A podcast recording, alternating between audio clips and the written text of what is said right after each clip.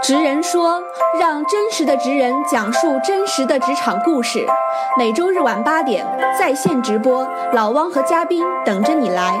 节目音频取自直播录音，精彩问答陪您下班回家的路。我们掌声欢迎啊，Michael 同学来开始这个做一下简单的自我介绍。好，欢迎 Michael。谢谢汪老师。我做这个电商大概有已经有七八年的时间了。我是零七年在杭州开始触电的，就是接触电商，然后是从一个美工的角色开始进入电商行领域的。在杭州呢，我待了四年，因为杭州嘛，它是电商的发源地，很多信息包括一呃就是一线的一些资讯啊，都是从杭州那边开始传播开始的。我的师傅不是马云啊，杭州这几年呢，我是做的最基础的岗位，嗯，后面几年才开始做呃负责运营或者店长这么样一个岗位。因为之前做的基础岗位，比如说我做过美工，呃，做过客服，打过包，呃，也也去试机清市场采过货等等。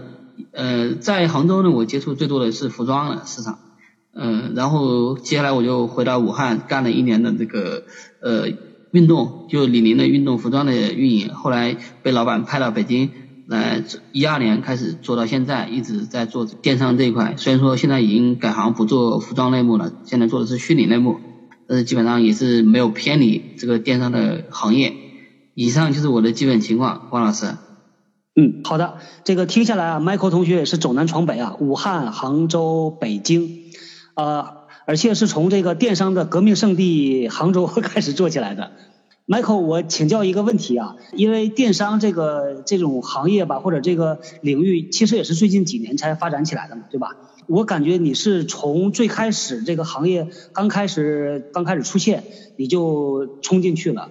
所以从你的角度看起来的话，这个电商呃这几年的发展经历过什么阶段呢？还有就是电商，我也知道原来像阿里巴巴它做 B to B 的，那后来又发展成淘宝这样的 To C。呃，你所熟悉的领域是哪一块呢？呃，我比较熟悉的是 B to C 这一块，主要是呃就是商家对个人的对。呃，那电商领域的就是这个发展呢，这个行业的发展能给我们简单扫扫盲吗？比如说像我对于这个行业基本上只会买东西，但是后台这个行业怎么发展的也不太熟。好，可以的，可以的。呃，是这样就是从呃电商一电商的发源开始，应该是阿里巴巴，就是 B to B 的平台，这个应该大家比较清楚，就是商家对商家进行一些批发，从这个开始的。嗯。后来因为有个人的需求，才衍生出淘宝网。然后是进行了 B to C 啊，然后是针对个人，是吧？然后再到品牌集群的天猫商城，这这段时间也是在那个零七年到一零年这段时间开始就是出现的，是吧？呃，它这一类呢就属于是呃综合类的电商平台，比如像呃其实像像这个电商嘛，它分的比较清楚，比如像这个阿里巴巴，它主要针对的是 B to B 的，就是商家对商家的。呃，像淘宝网，它属于是集市卖集市平台，主要是个人卖家在上面经营的。然后像天猫呢，它属于是个品牌品牌集合商城，主要是以品牌运营为主的。在后面几年呢，我们又看到各种花样的这个垂直电商出现，呃，比如像那个乐蜂网，对吧？专门做化妆品的，还有聚美优品，是吧？是做化妆品团购团购网的，这些网站也是慢慢的起来的。现在。垂直电商会越来越多，比如像还有服装类的唯品会，对不对？还有那个生活服务类的、生活类目的、生活用品类的一号店等等，还有呃，包括后来比较创新的一些呃电商的运营模式，比如像美甲类的 O to O 的那个那个和离家，对吧？它也是开始这样做的 O to O 的，然后是许仙网生鲜水果的，还有饿了么 B to C 的，是做餐饮的。还有糯米网、生活团购之类的，这些主要是电电商的一个大概的分类，就是这几年开始衍生出来大概这么一个环境。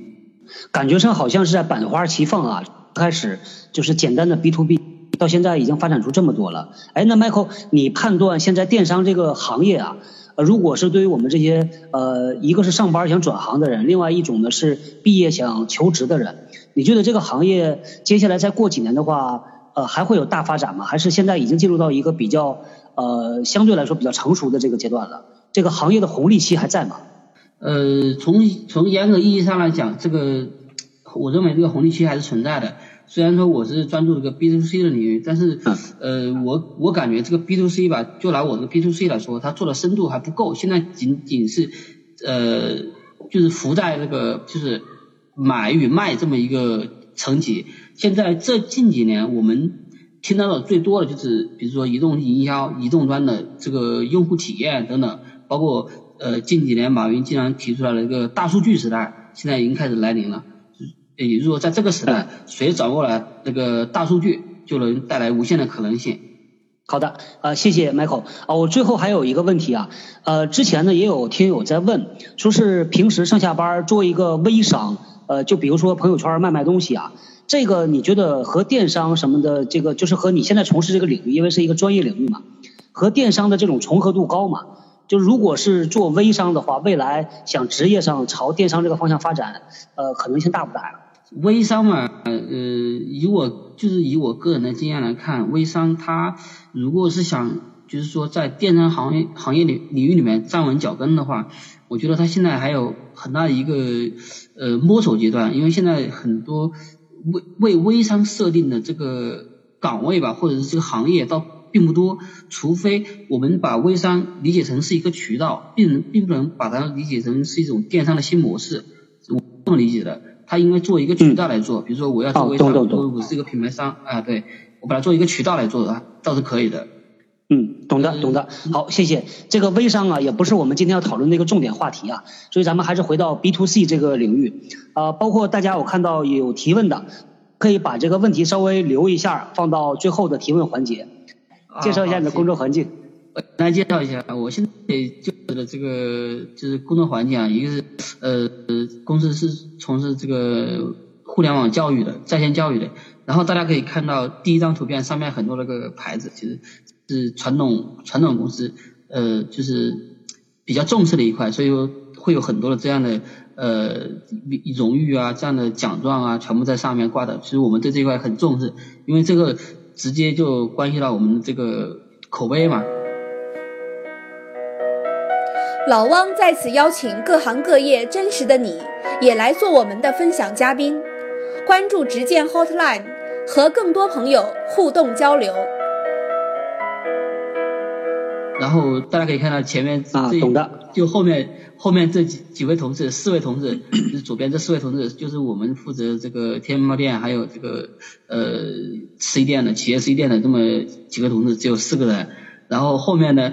那边几位同事是负责我们的微信营销的，啊，就是做社群服务的。嗯。还有这边这个大电视，我可以跟大家讲啊，这大电视是我们经常开会的时候会拿出来直播数据的，就是比如像双十一，还有那种特别大促的时候，我们会把直接数据直接呈现在上面，就是时时刻刻能随就是走过的人，包括我们大家都能够看到数据。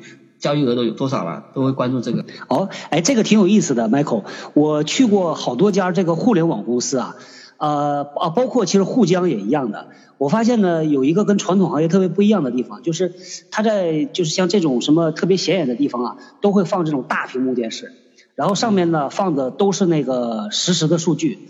像传统企业呢，放的就是什么集体照片啊，大家出去 happy 这种照片，企业宣传。但是互联网放的东西真不太一样，挺有意思的。好，谢谢。好，那咱们继续啊，啊，来，这个先进，我们进入到第一个问题和第二个问题啊。啊，第一个问题是聊到，如果现在有师弟师妹想进入电商行业，包括想转行的，呃，你有什么建议吗？如何选择合适的类目和发展岗位？这个问题也比较大。啊，呃，我给以下几个建议，有三有三点。第一个呢是建议大家从基础岗位入手，抱着一种学习的心态去找一个方向，然后进行深度的发展，去深耕这个呃发展方向。第二个呢，就是在工作的过程中呢，不断学习，丰富自己的知识链，拓拓宽这个发展的方向。就是你要多接触不同的岗位。就是这个岗位，哪怕是你不喜欢的，你也一定要去接触或者去了解一下。虽然说你不会成为这个行这个岗位的专家或者是什么样的人物，但是你一定要对这个行岗位的运作有个非常好的一个了解。第三个呢，我是建议大家在这个呃入职一家公司之后呢，抽一部分时间来学习一门技术，就是与你现在工作相关的技术，或者是它可以衍生出来的一个技术。最后呢，做一个擅长的领域，并成为这个领域的专家，将来你就是换岗或者换公司的时候，你肯定会受益匪浅的。第二个呢，就是呃，第二个问题就是如何选择自己适合的类目。我是建议大家，第一个是选择与自己专业相关的，比如说像有些服装设计的学员出来之后，对吧？你想做服装类的，你可以跟自己的自自己的专业相结合。最好呢是建议大家跟自己的兴趣相相符合，因为兴趣是最好的老师。就是如果你在一个行业或者在一个岗位里面，你如果不是跟着自己的兴趣走的话，你做了很长时间以后，你会发现，如果我再重新换或者更换这个岗位或者是行业的话，会非常的难过，因为你意味着你要从零开始。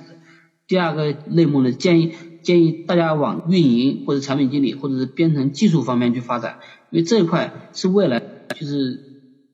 需求量比较大的一个岗位，呃，另外说到类目这块，我建议大家，呃，可以先从服装，还有几个大的类目，比如说像数码、三 C 数码，还有像这个，呃，现在的电器这一类开始入手，因为这块入手会比较大，而且它的流量会比较大，会很能够去测试你的能力，还有你的知识体系，还有你的知识结构，包括你的技术，都可以在这里面得到一个很好的一个体现。好，太好了，好了，呃，刚才我也在听，我看我们呃讨论区里边的同学们，大家边听边记笔啊，这个习惯很好啊。同时，大家可以在之后啊，呃，收听我们这个录像，在微信公众号里边那个菜单条第一个可以看到这个录像的，包括刚才 Michael 说的好多的细节呢，可以反复的再听。我听下来啊，觉得就是呃，一个是深度，一个是广度。广度是多做一些不同的岗位，积累不同的经验，对吧？深度是找一个自己感兴趣的领域，深扎进去。这是刚才我听到的。好，谢谢 Michael。好，咱们再来下一页啊。下一页是呃关于进入电商团队应该做哪些方面的准备，从哪些方面入手啊？这个更具体了。Michael 呃给我们来分享分享，聊一聊。进入一个电商团队之后啊。